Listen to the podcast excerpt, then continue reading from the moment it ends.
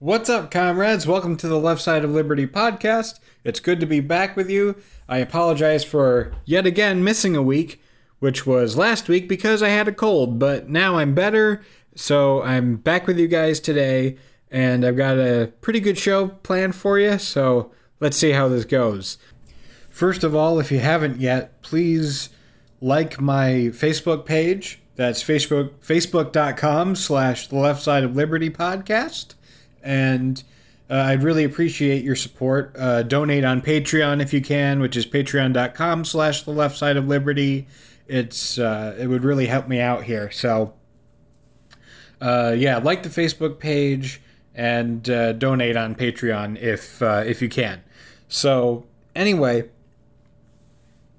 the one of the things that I'd like to say first before I get into today's podcast is uh, well, first of all, I'll get back to regular newscasts probably next week. Um, I'm sorry I haven't done a lot of news lately. I've been, uh, you know, I haven't really been looking to be honest with you. But I promise I will start looking at news stories again. And uh, but it's been fun doing these specials to be honest with you. So anyway, though, I ha- I have to get this. Uh, I have to get this out. Uh, I I want to sincerely send out uh, my thoughts of my my well wishes, if you will, to Rush Limbaugh and his family. Uh, for those that don't know, Rush Limbaugh is a conservative commentator, and he was actually very popular at one point. He was a, a radio host uh, again, for those that don't know, or for international listeners that may not be familiar with uh, with Rush Limbaugh and his work, he uh, started in the 1980s, I believe, and was very popular for a while. His popularity has kind of dwindled in the past decade or so, but uh, at one point he was quite popular in the United States and is unfortunately one of the people responsible for shifting the Overton window in this country so far to the right that it's it's unbelievable uh, how far right this country is in comparison to the rest of the world. But the the point here is he got diagnosed with stage four lung cancer. Uh, I know he's battled addiction problems in his life, and you know, so so he's had some hardships, man. And I think, look, Rush Limbaugh, okay, he's never said an accurate thing in his life. He is very. He, he displays a profound lack of knowledge about politics and about government and about just how our country and how the world at large works. Yet he's uh, been talking on air about politics and public policy and things like that for almost 40 years now. So uh, it's interesting that uh, that that he has found a way to do that, uh, given the fact that he doesn't know so much about uh, again politics and governance and public policy and things like that, and uh, he's amassed a quite large following over the years. Again, it's dwindled somewhat in the past decade or so, but um, that notwithstanding, he again has stage four lung cancer, and uh, I definitely feel bad for him because here's the thing. I don't like Rush Limbaugh, okay? I don't. Uh, I don't like him personally. I don't like him politically. I I mean not that I've ever met him in person, but I just I, he just strikes me as not that great of a person and uh, as evidenced by I think he's been married what three or four times or whatever. So, uh, but getting all that stuff out of the way, nobody deserves to go through medical trauma, man. Nobody, nobody deserves to go, especially stage four lung cancer. I mean, that's really really rough. So, I honestly hope uh, he pulls through this and I, I, I don't have any ill will toward him whatsoever. I mean, I've seen comments on like Facebook and Twitter and Instagram and and social media platforms like that where uh, people are saying, "Oh, you know, he he deserved this," and uh, "Oh, this is karma," and blah blah blah blah blah, uh, because he has made some uh, derogatory uh, and sort of uh, just condescending comments about people with cancer and about our healthcare system and things like that in the past. But again, no matter how odious this person might be, no matter how disgusting his views are, and what a selfish prick he is, again, he doesn't deserve to uh, to go through something like this. Nobody does. Okay. And if you think that he does deserve this, I, I don't know what to say to you, to be honest with you. Uh, I think that that's a very reprehensible position to take. If you th- if you like take pleasure in somebody's suffering, and uh, especially if it's somebody that you disagree with. Like you can disagree with somebody, and yes, I will admit that I will concede, as I did before, that Rush Limbaugh is pretty damn stupid, you know, and ignorant.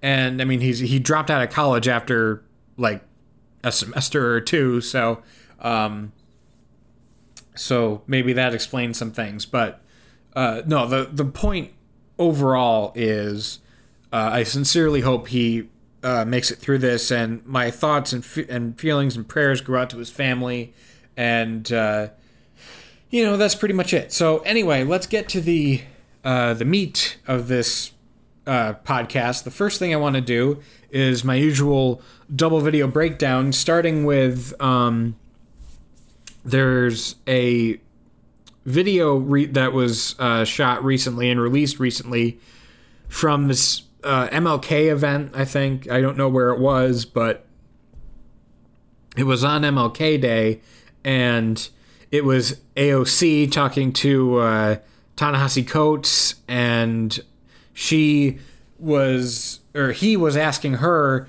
about, you know, political issues, and uh, he mentions the word or the, the term the left, and AOC uh, accurately pointed out that we don't really have a left wing in America. You know, the, the Democrats are called left wing, but if you look at their policy positions and uh, just look at their voting records and things like that, especially on issues of economics, civil liberties, war, they are incredibly right wing. You know, just because you're slightly to the left of Republicans doesn't mean that you are actually on the left.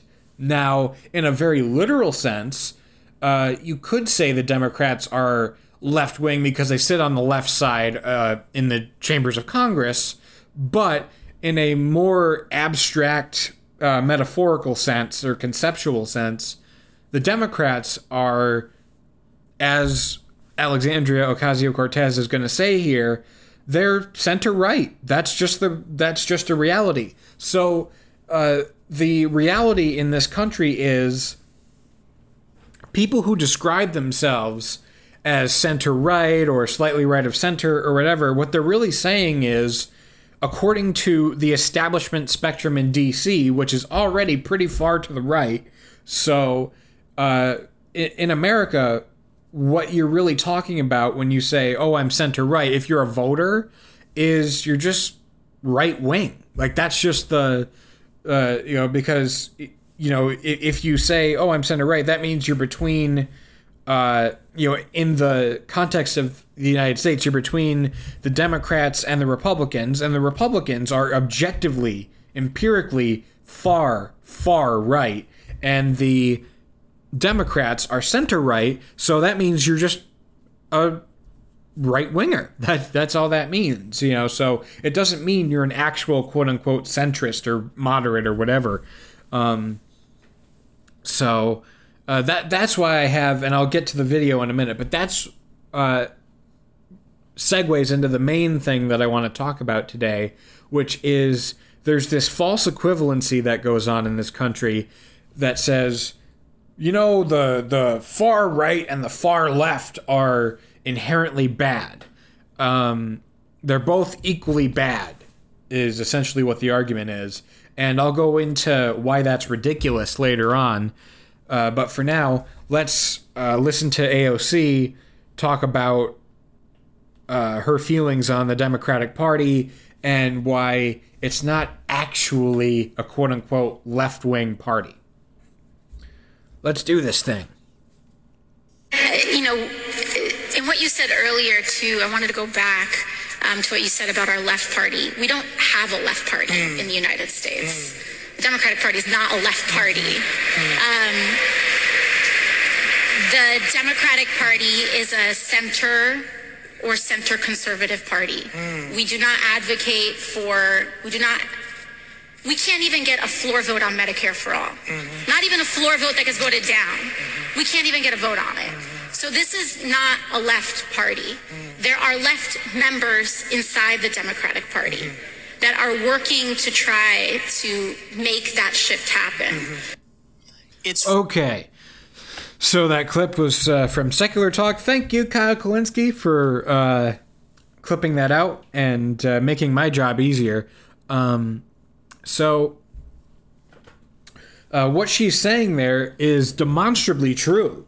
You know, the, the Democrats are at best a centrist party, but more realistically, a center right party. So, I know that that may trigger some of my conservative listeners, but again, we're talking about uh, the uh, the political spectrum at large. We're not talking about the tiny, tiny spectrum that's the establishment spectrum in Washington D.C., which is skewed way to the right. You know, so so that's not so so. This is uh, what we're talking about when we say left, we're referring to the typical spectrum at large. Um, when we say that people are left or right or whatever. So, uh, what she's generally saying is right, and she uses the example there of Medicare for all. And she's saying that, look, we can't even get a floor vote on it. It's not like we had a vote on it and it was rejected. We can't even uh, have a vote on it. Now, uh, the one thing I will say uh, about that is I don't think uh, healthcare policy is an inherently like like I don't think wanting single payer is necessarily a left issue. I I don't think that that, that it's uh, that, that something that that should be considered left wing per se, but uh, she's uh, generally right in her overall point that we can't even get that, and you know there are some people that uh, are technically left leaning in the Democratic Party, but they are a distinct minority uh, within that party, which, uh, as she correctly pointed out, the establishment in that party is, you know, fluctuates between centrists and center right. So, uh, and the and there's also an example of people that are just plain right wing, like uh, Joe Manchin, for instance, the Blue Dogs. You know, so um, and there's multiple uh, examples of you know your archetypal uh, blue dog Democrats, but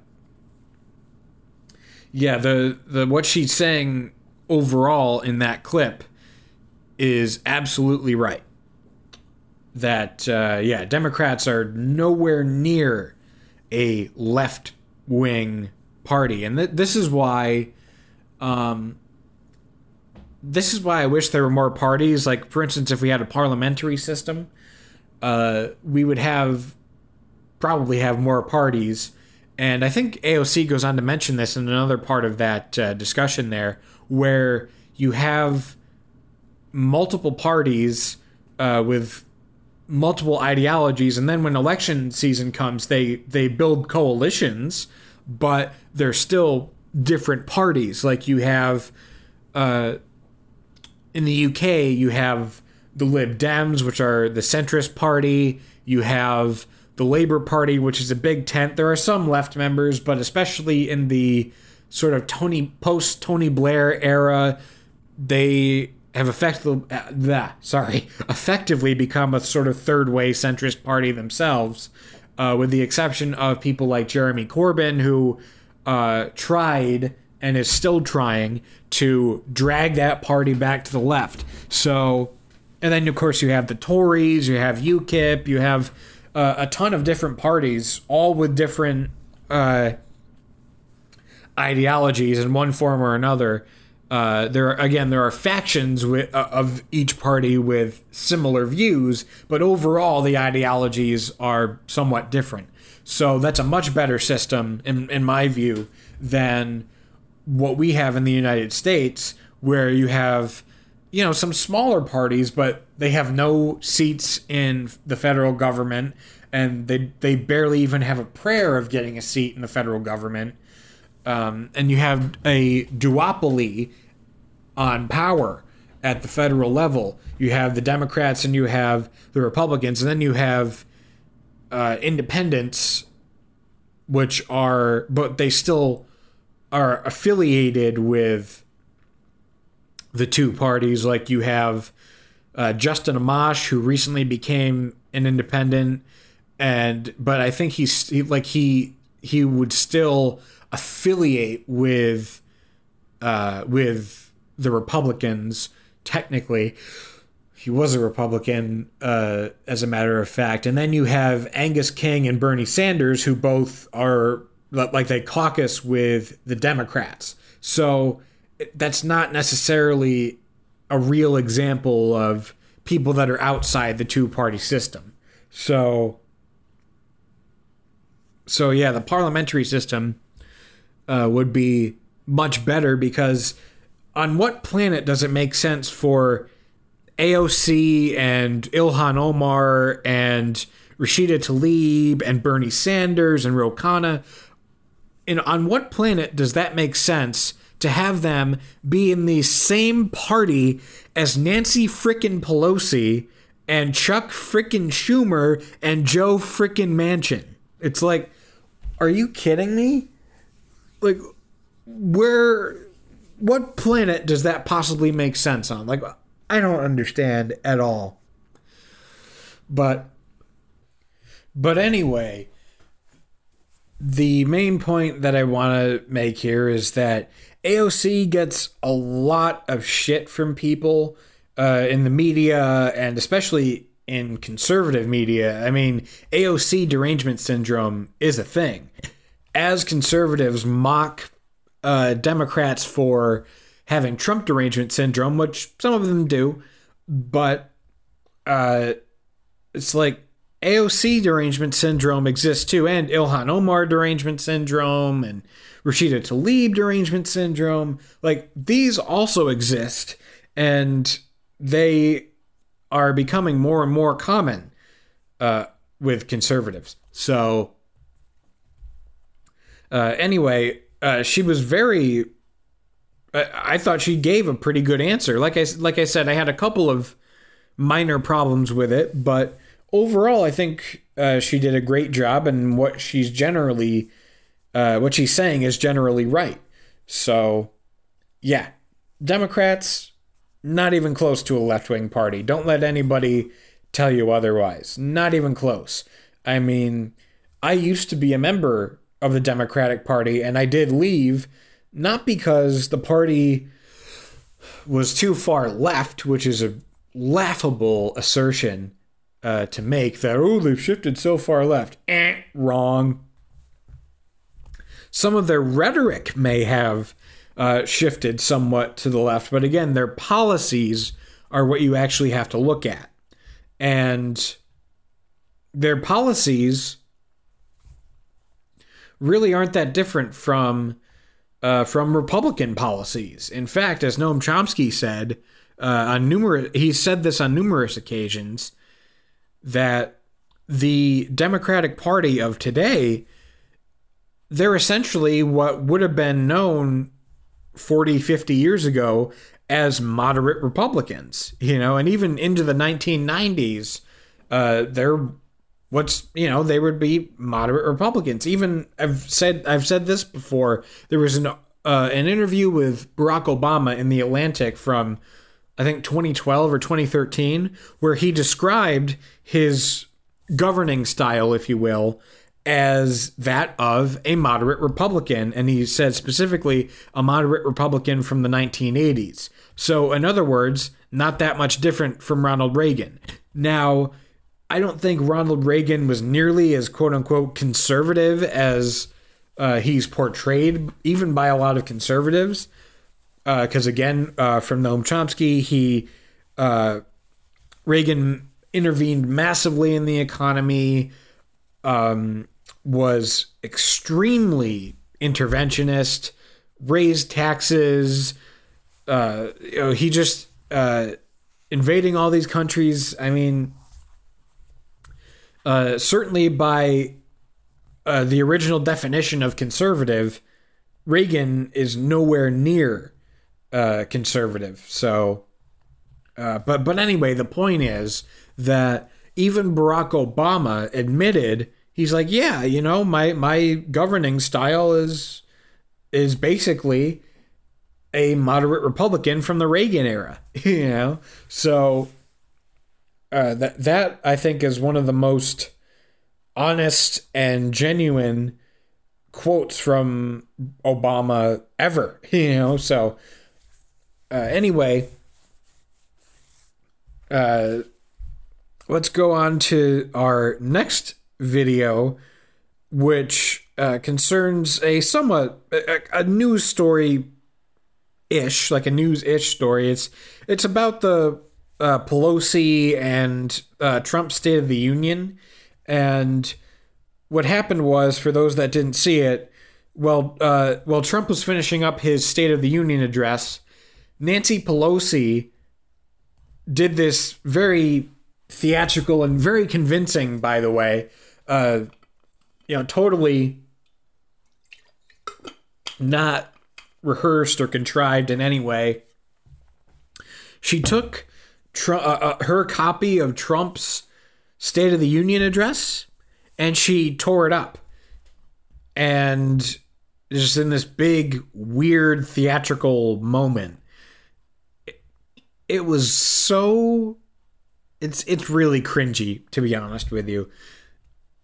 So, and it's interesting because Fox News and people like that are freaking out over this like, "Oh, Nancy Pelosi so uncivil." It's like, "Guys, calm down." Nancy Pelosi uh she agrees with you guys on a lot of your policies. So I don't care what her theatrics say. I don't care what uh what her facade is. I care about what she does. I don't I don't care about what she says. Uh, I care about the policies that she supports. And the fact is, she approved Trump's military budget. She uh, has tried to push through bills uh, that have allocated funding for Trump's border wall. Uh, she has uh, authorized or, or not not penalized Trump for not seeking uh, approval from Congress for his droning and bombing campaigns, like in Iran and Syria, and it, so the point is, this is Pelosi's way of pandering to the sort of centrists and Democrat, like, like the sort of corporate Democrats and corporate or voters with corporate Democrat sympathy. Uh, this is a, a way for her to to pander to those people while she uh, at, at the same time supports at least half of Trump's agenda, if not more. So that's what I and that's what I want to stress to conservatives is calm down. Pelosi's much more on your side than uh, than what she presents herself as. You know, Uh, like she tried to do this smug thing on uh, on 60 Minutes, I think. And I think it was Lesley Stahl who was interviewing her and saying, you know, AOC and people like that are starting to, to challenge you and, you know, saying that you're not progressive enough and you're not and she's like well i'm the real progressive or something like that. Like i'm the progressive in the uh in the party. It's like shut up pelosi. No you're not you know? She is about as progressive as you know newt gingrich you know? Like like congratulations you're slightly to the left of newt gingrich. Good for you. Um and uh, he was a former Speaker of the House too. So that's interesting uh, that I make that uh, that I made that analogy. Wow, you're slightly to the left of, of Newt Gingrich. Good, good for you, Nancy. Wow, you you ripped up Trump's speech uh, at the State of the Union. Oh, that's so bold.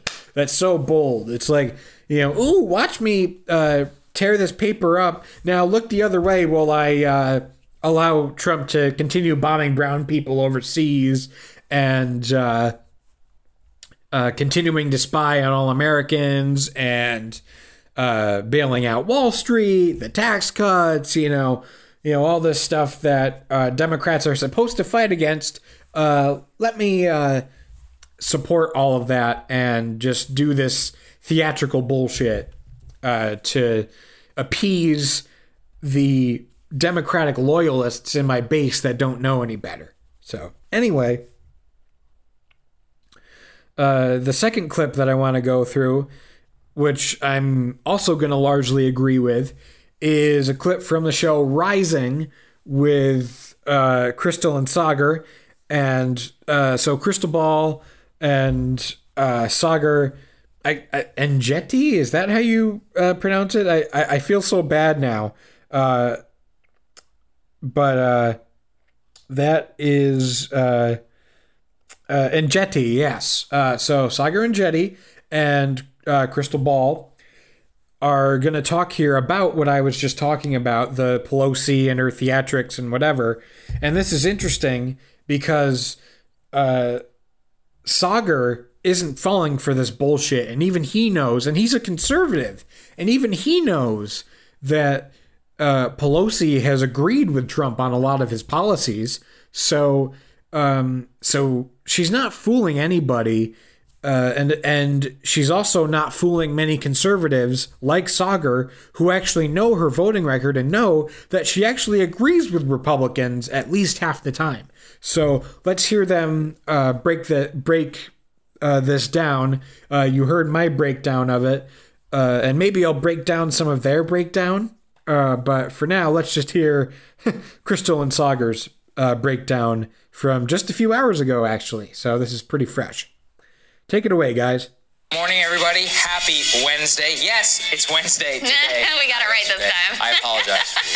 what do we have here today, Krystal? It is an amazing show. Of course, it's an amazing show. That goes without saying, although we do like to say it every Have to day. say it. Um, we have a surrogate for Pete I'm gonna uh, skip ahead a little bit. Sorry about that. Buttigieg Uh, hold on a minute.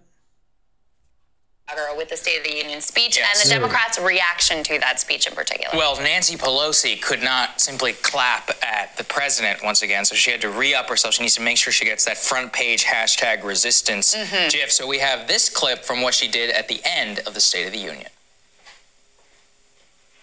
There it is. And so the funniest thing about that, Krystal, you know, with that that rip up and and and oh look at that, it's so dramatic. in for more. And this is what Glenn Greenwald uh, and Aaron Mate, two friends of the show, I saw tweeting about this. Is like she does these little hashtag resistance things, but then whenever Juan Guaido is introduced, she actually stood up faster than Vice President Mike Pence, who is actually the holder, the the chief of Venezuela policy for the White House. So it, it, what I always look at, and what you always look at, what's the most dangerous thing?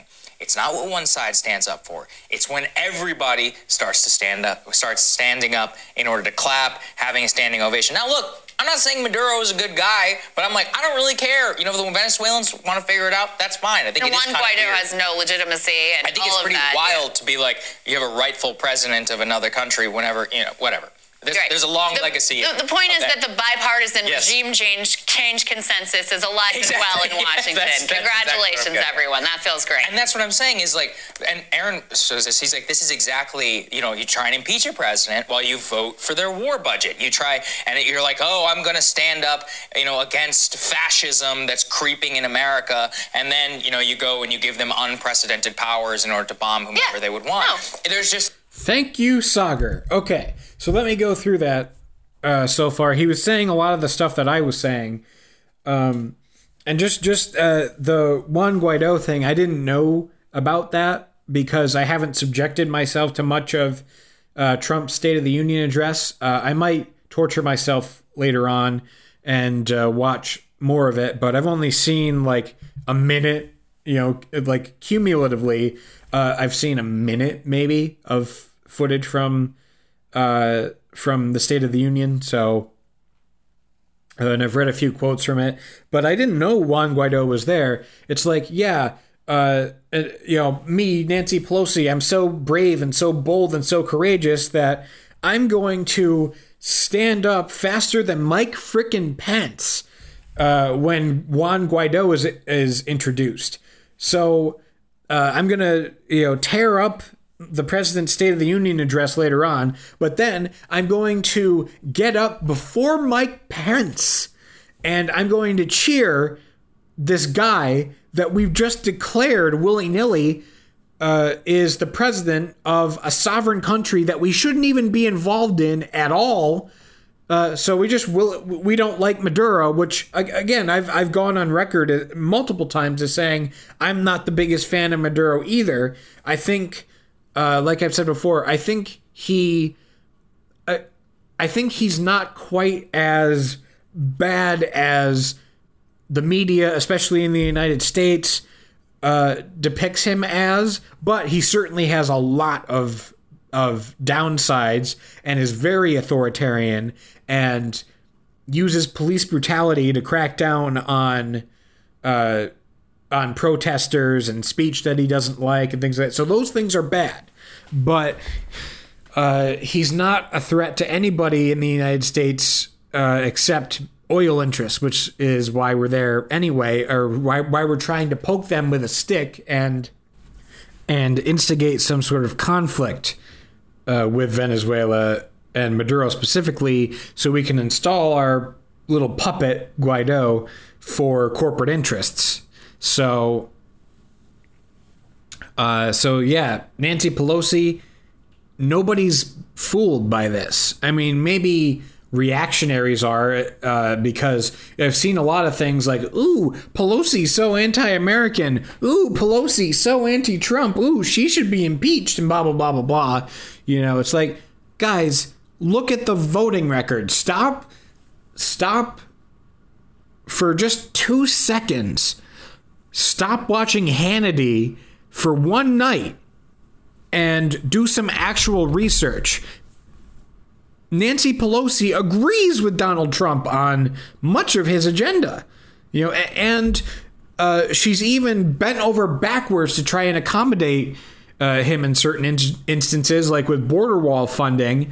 But the policies uh, that go along with it aren't barbaric enough, which is the only reason why those proposals have died in the Senate because the Republicans are blocking them because they're not draconian enough.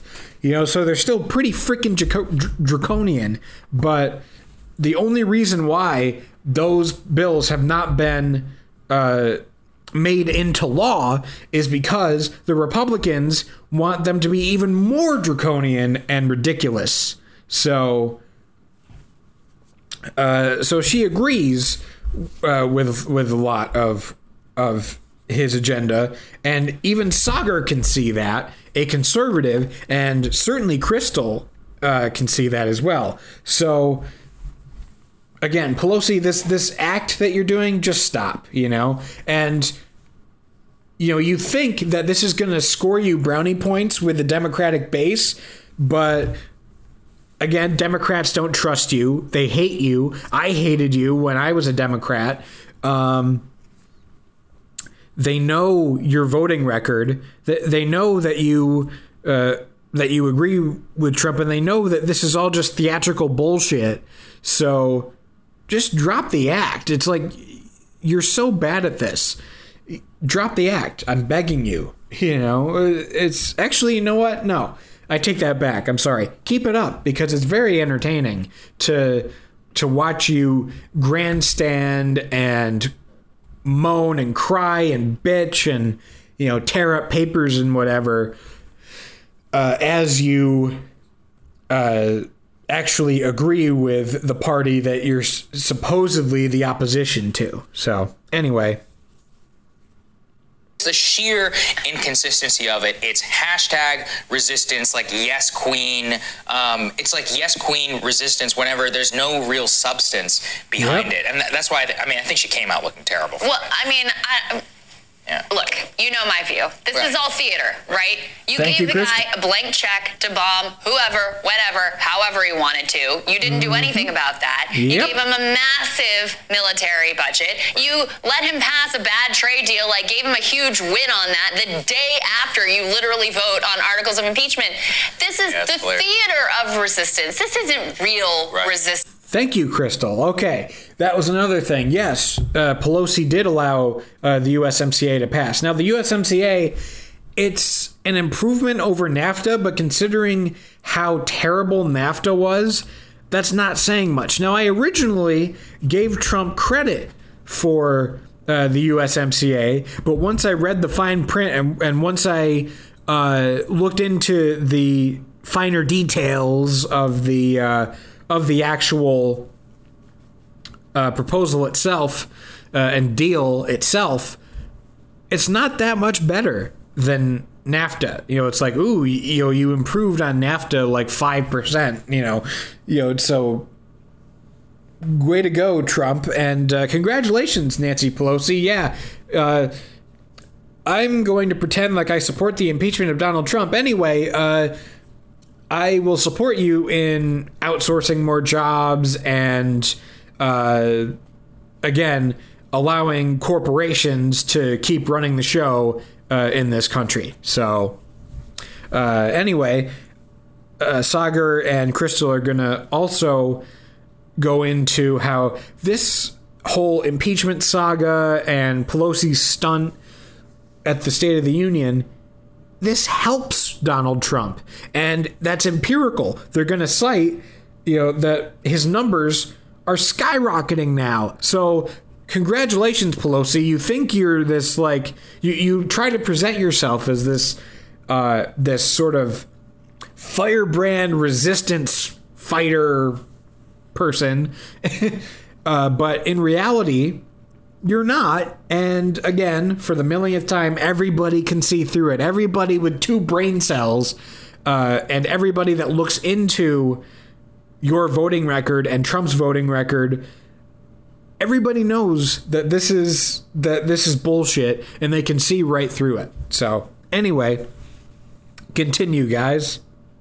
And so that's the thing that always frustrates me so much. I saw some hand wringing on Twitter from Democrats about like, oh, now she's playing into the violation of norms, et cetera. I don't freaking care about that. If she wants to rip, the, speech up, fine, rip the Right. speech up.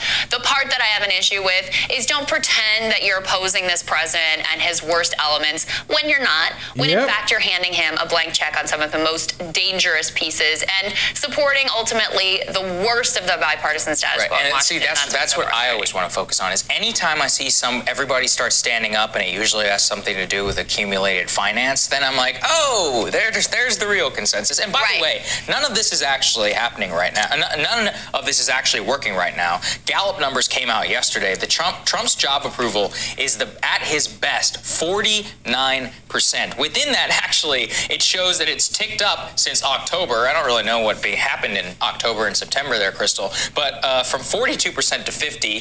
So the entire country's been focused on impeachment. His approval rating is higher than ever. The approval rating of the Republican Party is actually up six points over the year, and his approval rating on the economy is at the highest level for any president since George W. Bush at the height of the 2001 post 9/11 era. So Good job, guys. let's say you are, you know. know, hashtag resisting? Are you doing a very good job? Trump's approval rating is at the highest that it's ever been. The Republican Party is more popular than it's ever been. And what just happened in Iowa? Well, we don't know entirely, but the one data point that we have is that turnout was at not a record high like we expected. Not a record and high. Probably the 172,000 number around that we saw last time. So you weren't able to drive out more votes. The president's approval rating is very, very high. Handling of the economy is high. And that's because the prosecution of a case against Trump has been all about norms and it's all been all about culture. There are things in that speech which I cringed at, like opportunity zones and like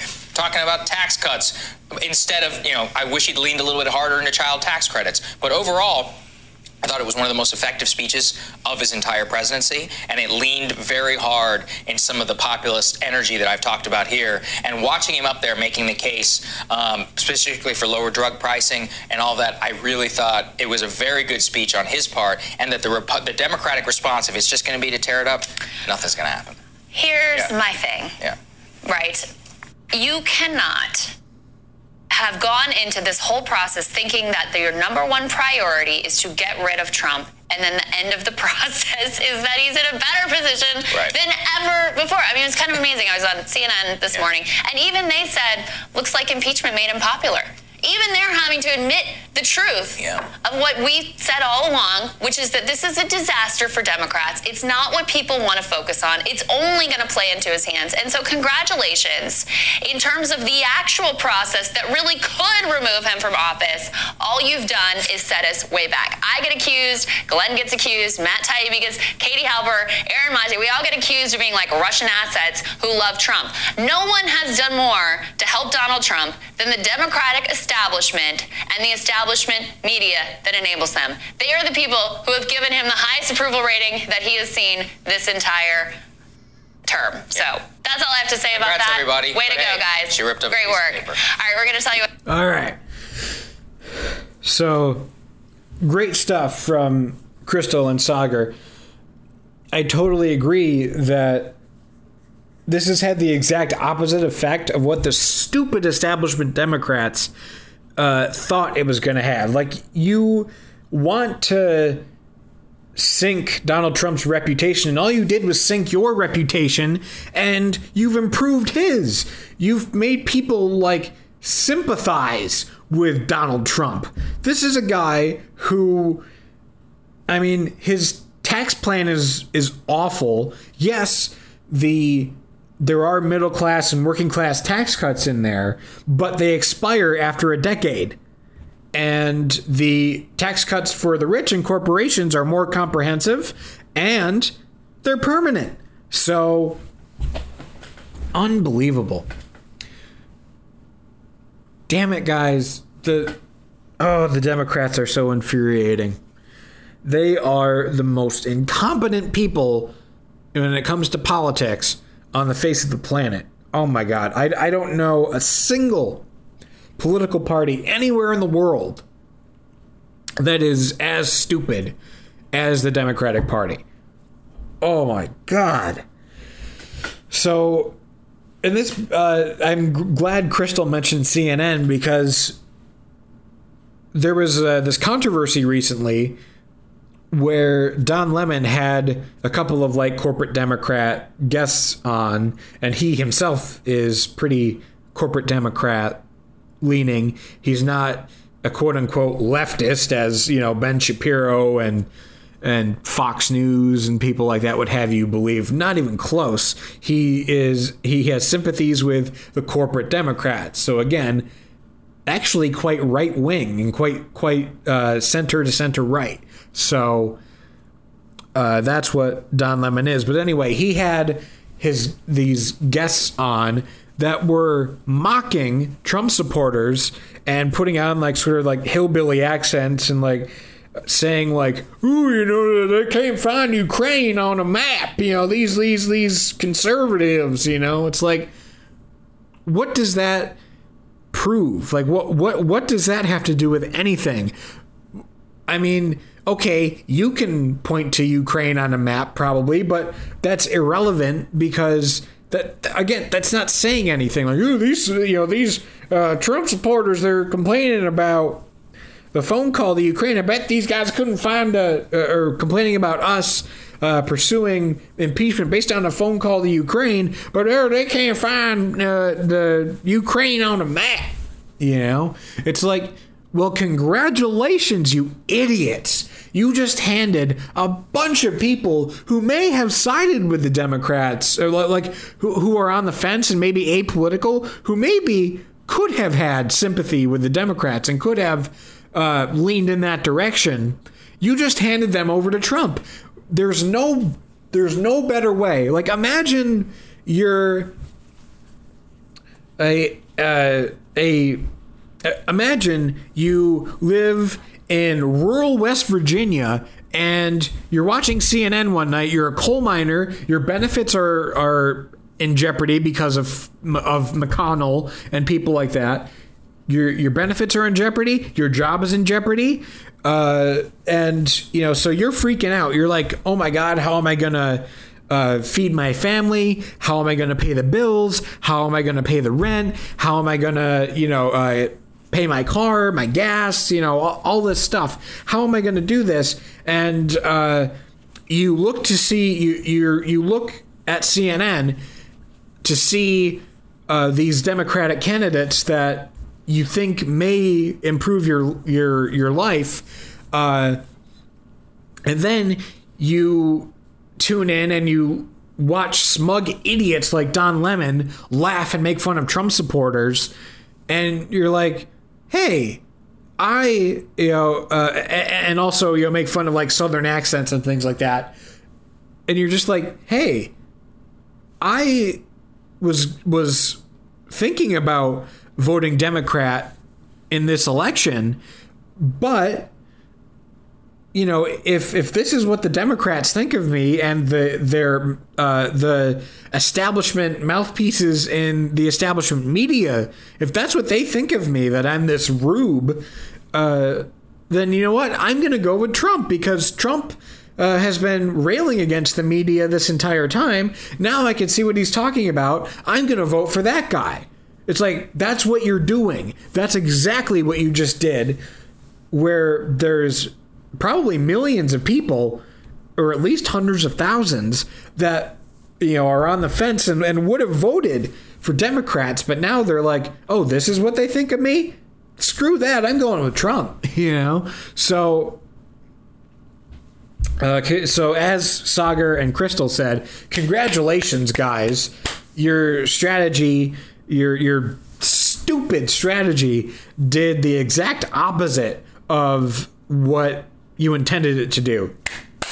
Congratulations. Okay, so we got that out of the way. Now, let's get to the sort of meat and potatoes, if you will, of this podcast. What I wanted to talk about today is this idea that is actually quite prevalent in this country, which is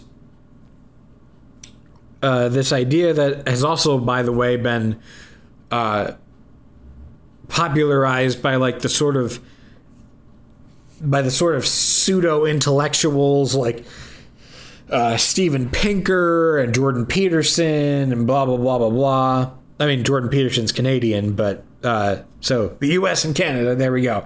Uh, just the the whole well, the the uh, extremes on both sides are equally bad and equally wrong and equally dangerous. No, no, no, no, no, no, no, no, no. That is absolutely false. Even if we go by the definition of what these guys would consider "quote unquote" far left, uh, that's you know again that's really centrism essentially uh, and in some cases center right ism. um, but anyway, the point is, what does, for instance, Bernie Sanders want want to do? He's considered quote unquote far left by a lot of these people. What does he want to do? Oh, he wants to give people health care. He wants to make sure people can afford a, a good college education by uh, by allowing people to go to public universities for free, and uh, he wants to uh, relieve student loan debt, and he wants to you know do all these things and uh, and help improve people's lives, uh, or at least the vast majority of people uh, improve their lives. And uh, on the far right, you have Donald Trump, who uh, again has, as a result of his policies, kicked seven million people off their health insurance. Uh, he has continued the policy of spying on Americans and and uh, and uh, preserving the bloated NSA started by Obama. So so much for being the anti-Obama guy. Like, ooh, I, am going to do everything Obama uh, couldn't do, and and and thing, things that he did, I'm going to reverse. Well, it's interesting how you didn't reverse his bloated NSA uh, or his his NSA bloating. Sorry, uh, it's interesting how you didn't choose that one. You chose like the Iran deal, which was like the one good thing on foreign policy that Barack Obama actually did.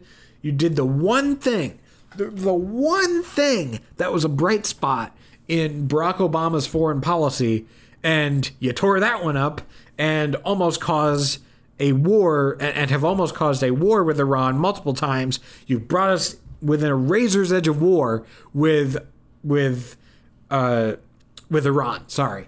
Um, so that's the example of somebody that's far right. Not not to mention continuing the the Clinton Clinton era policy and Obama era policy of locking kids in cages uh, for uh, coming across the border and detaining them in these horrible conditions uh, and treating them as subhuman you know just these low lives essentially uh, that's what you're treating them like so that's what the far right is doing.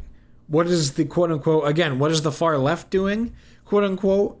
The quote unquote far left, which again is really just centrists, uh, they want people to have health care, they want to improve the environment.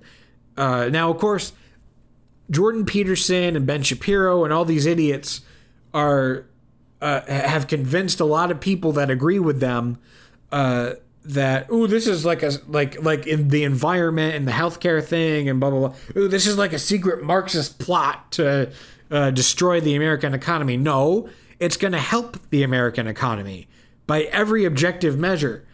Medicare for all would save us money.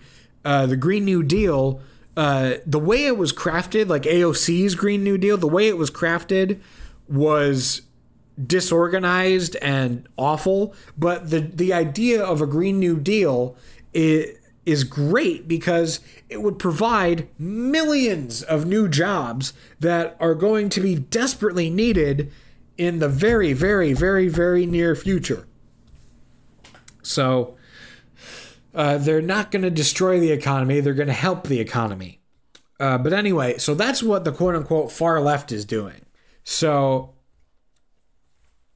but even if we go with the actual definitions of far left and far right, the, uh, this is still a ridiculous notion that they're equally uh, that they're equally bad.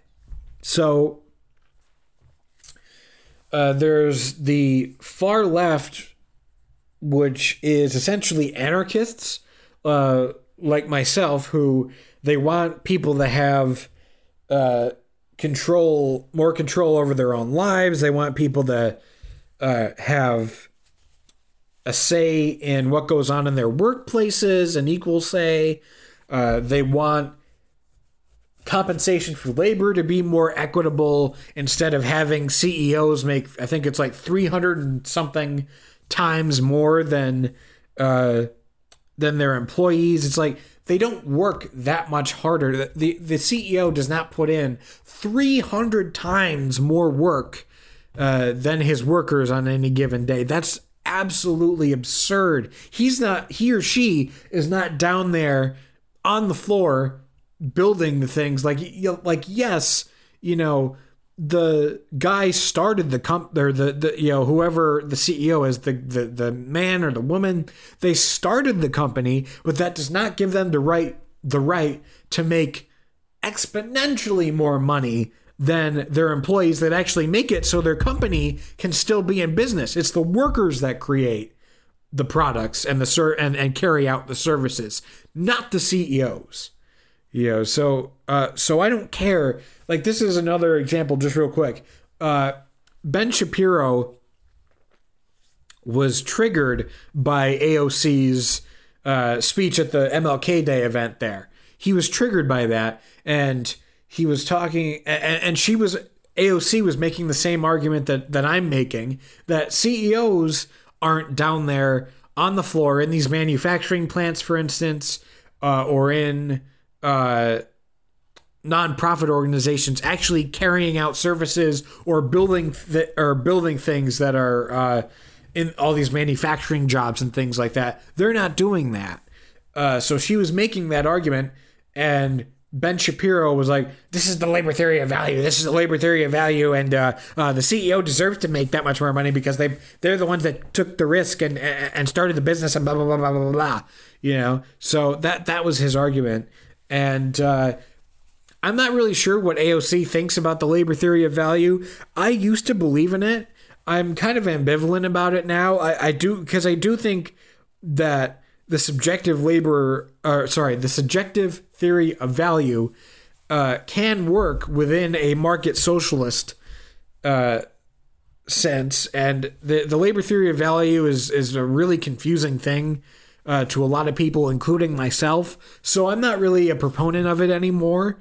Uh, but the the main idea of the labor theory of value I still support, which is that workers should get out exactly what they put in uh, in regard to their labor. So if they, um, like I said, if they, like, say you're on uh, say you work as an apple picker, let's say that, and you uh, you pick 20 apples in a day. You deserve, uh, by this format here of labor compensation, since you pick 20 apples, you deserve 20 apples in return. So, or, or 20 uh, whatever food items you want, whatever. Uh, and especially with things like 3D printing and, and, and stuff like that, it'll be easier to meet that demand because uh, th- there are people that would say, oh, well, what about scarcity? And what about scarcity is an illusion. We have ample resources at our disposal. It's just it just so happens that a few people, comparatively speaking, in the world own a lot of those resources and are hoarding it for themselves. This is this is verifiable fact. Um, you know, this is reality. This is how the world works. And what anarchists like myself are trying to do is build a better world, not a perfect world, because human beings are not perfect, and and, and anybody who's not a pure utopian knows that. You know, anybody that is realistic about this stuff, we get it. We know that human beings are flawed, fundamentally even, but we're trying to create a system that, while still acknowledging that human beings are flawed, we're trying to build a better system, or at least advocate building a better system. So that's what the far left does. What the far right does uh, is hold Nazi rallies and KKK rallies, and uh, in terms of uh, the right wing so called libertarians, you know, which are on you know the far right of the economic spectrum, they advocate total corporate tyranny without any government regulation whatsoever. So, or you know, government intervention on behalf of the people whatsoever. So, you know that that's kind of pokes a hole, I would say, in the sort of idea that like radical centrism is the is the answer uh, because it's like th- those are not equally like like wanting more democracy in the workplace and wanting a direct, uh, a uh, bottom up uh, approach to governance or, or at least some sort of organization, uh, that is not like morally inferior or, or equally as as morally inferior as people that are literal Nazis and people that advocate for total corporate tyranny. So that that equivalence needs to stop. Now, there's a caveat here that I want to add. The caveat being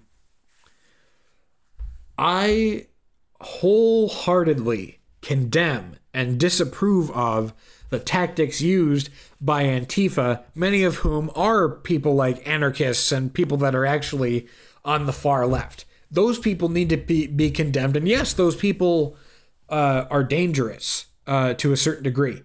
And they definitely need to change their tactics. Like like I've said before, uh, but for people that uh, are new to my podcast, I'm an anarcho pacifist. I believe that we should resolve our conflicts peacefully and that we shouldn't oppose fascist uh, contacts or fascist uh, tactics. I'm sorry, fascist tactics by ourselves on the left using fascist tactics. It's like that doesn't make any sense. That doesn't make any sense. If you fight fire with fire, you're just going to get more fire, man. That's the reality of the situation. You know, if you try to say there's a bee's nest, uh, if you try to uh, get rid of this bee's nest uh, or the bees in this bee's nest by adding more bees, it's just going to add more freaking bees, man. The, this is the reality of the situation. Uh, so I do condemn those, and and yes, those people are dangerous. I totally concede that, but that problem, comparatively speaking, is a tiny problem, very tiny, and I would argue that even though the Nazi problem and KKK problem is also comparatively small, I would argue that it is a bit bigger than the violent uh, Antifa factions. Now, like I said, I support anti fascist movements in general, but I do not support the members of, of Antifa in the United States that are you know beating people with bats and bike locks and you know and yelling and screaming and threatening old people and conservatives on on uh, speaking on college campuses and blah blah blah. It's like that just shows that you can't beat these people uh, in an argument. That says more about you than them. Really? You can't beat Michael Knowles in an argument. You can't beat freaking Ben Shapiro uh, in a discussion. You can't beat Dave Rubin. It's like, wow, that's really sad. You know, so it's like I, I can debunk uh, the talking points that these people use in my sleep. I can debunk this. You know, I, I can debunk everything they stand for, every talking point they make in my sleep. And you guys are going to resort to violence? Like what what happened? The left the the the left used to oppose violence the left, you know, they they used to be hippies. You know, they they they uh, now some anarchists have resorted to violence uh, in the past, but but overall, especially in the United States, the the you know the, there are factions of people that were anarchists and leftists that were peaceful and and and tried to resolve things uh, uh, and resolve conflicts peacefully. So let's get back to that. Is my point. You know, let's leave the whole uh, violence and whatever behind because that's just going to make you look like an asshole, and it's also morally wrong to just beat up people that you disagree with. That's not. Again, all that shows is that you can't beat them in a discussion.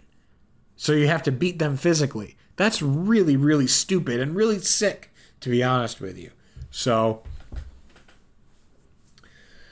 Uh, the anarcho-pacifist movement is something that really, really appeals to me, and I'm very proud to be an anarcho-pacifist. Because I, I would never, ever want somebody. Again, this goes back to the Rush Limbaugh thing. Like, I don't want him to suffer just because he's a despicable human being and I disagree with him. Same thing with uh, uh, Michael Knowles, who got like pepper sprayed or something like that on campus uh, by people associated with Antifa. It's like, I don't, you know, I don't wish any harm or anything on Michael Knowles, even though I don't like him. It's like that. This is this is nuts. We can't keep doing this. So that is the massive caveat that that I will acknowledge that yes, there are some violent elements, particularly in America, uh, of the left, and they do need to be condemned, and I do condemn them on this podcast a lot. But again, overall, I don't think that you'll find that a lot of, of people who either call themselves leftists or actually are leftists, uh, I don't think you'll find that they actually support, that most of them actually support uh, the despicable actions that some members of Antifa have taken over the past few years or so since the election uh, of Donald Trump in particular.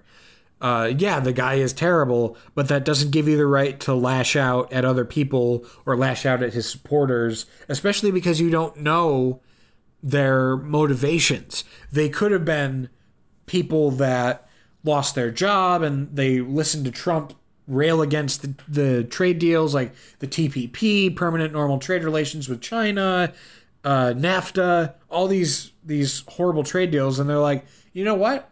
I think I'm going to vote for that guy because if I vote for Hillary, uh, she's just going to uh, ship my job away. So I'd rather roll the dice on this guy who I think maybe uh, will keep my job here. Like you're not uh, you're not taking into account those people that were just desperate. So and you're not going to recruit people. You're not going to attract people to your cause by beating other people up. That that is the worst strategy that you could possibly uh, pursue in order to grow a movement. That if you want to if you want to grow a movement, do the exact opposite of that. That's what I would say. So yes, those factions uh, on on both the far left and the far right need to be condemned. But I will say I do think that the elements of the far right that are violent are actually more than the elements of the quote unquote far left that are violent. So I don't necessarily have uh, any data on that. I, I, will definitely look into it, and if I I find data that contradicts what I said, I'll come out here and I, I, I will apologize and I'll correct myself. But I just have this the, this instinct, this this feeling within me that uh, that there are far more people uh, who are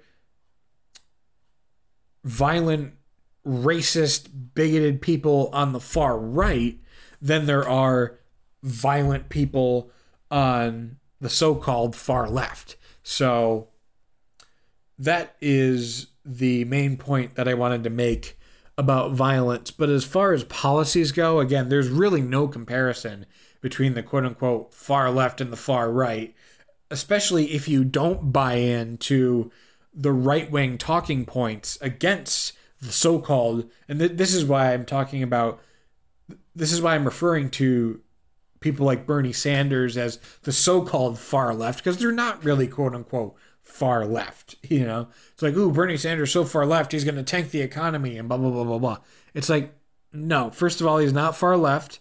And second of all, uh, his policies, again, empirically will help the economy. According to every objective study, even the Mercatus Institute, which was trying to disprove that Medicare for all would be a benefit to the uh, net benefit to the economy, they even said that you know what we hate to admit it, but it'll save at least two trillion dollars. And then there was a, uh, a study from UMass, I think it was, uh, that said five trillion dollars. Uh, uh, UMass Lowell actually that said five trillion dollars. That that Medicare for all will save us five trillion dollars. So uh, don't believe the talking points. The so-called, the, the, like I said, even the straw man of the quote unquote far left is much more innocuous than the far right, you know, and and, the, and also the actual quote unquote far left, I guarantee you, is less dangerous than uh, than the far right. The only people that uh, are really ha- have reason to be threatened by us because our ideas threaten their power are the corporations and the the very very very very very very wealthy and the politicians. So uh, those are the people where I don't blame them for being terrified of uh, people with ideas that are quote unquote far left. But uh, overall, I would say that we that we sorry about that that we are a safer bet in terms of uh, the quote unquote extremes. You know, like like we're definitely uh, better because again, we want you to have uh, the essential resources that you need to survive without worrying about how to pay for them. We want you to uh, have more say in your workplace because after all it's where you spend most of your waking life so if you're you know most people i should say that's where they spend most of their waking life and of course for people like that have disabilities and can't work uh, we'll definitely uh, find a way to accommodate you as well. Uh, but overall, we want you to have more de- uh, democracy in your workplace. We want you to have more representation. We want you to uh, have more uh, direct participation in a democracy. You know, so so this is what uh, this is what the I would say the majority of the far left wants, you know, in reality. And again, I'm not talking about Bernie Sanders or AOC or people like that because they're really not uh, far left. I would say that AOC is to the left of Bernie, but again, still, that's not necessarily far left, you know. Um, so don't be fooled by the uh, obsession in this country with centrism and you know radical centrism and and and things like that because uh, centrism on some things is okay, but it's not an inherent answer to what are the what are perceived as the extremes.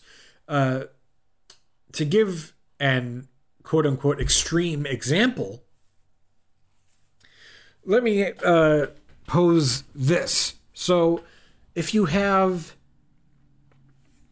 let's say in a hypothetical world, Nazi Germany was a democracy instead of a dictatorship, but was still, you know, like, but like Hitler allowed for like uh, parliamentary decisions uh, on certain things. So let's just imagine this for a second. So the and then there, there's a party on the left which is uh, opposed to uh, putting Jews in concentration camps, totally opposed to the final solution or whatever. And then you have the Nazis on the right who are um, who want six million Jews to be uh, to be put in gas chambers. Again, this is hypothetical, but this gets you to think a little bit. What the advocates in this country for centrism would uh, would then advocate for is, hey, why don't we gas three million Jews? You know, because again, that's that's the midpoint between zero and six, like, hey, let's do three or four million. You know, it's like so that's an example where centrism is not uh, good, but but for a less extreme and more realistic and practical example, let's take healthcare.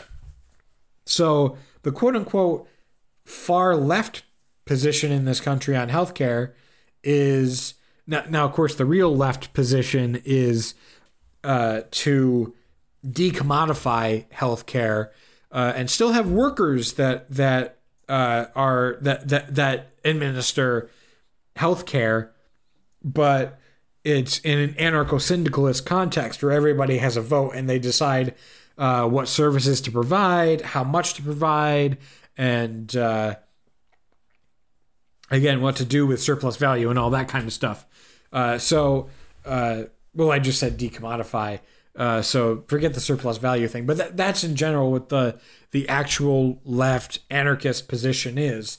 But in the context of this country, the far right wants the wild wild west where it's every man for himself and uh, you have this quote unquote choice of hmm do i want uh, my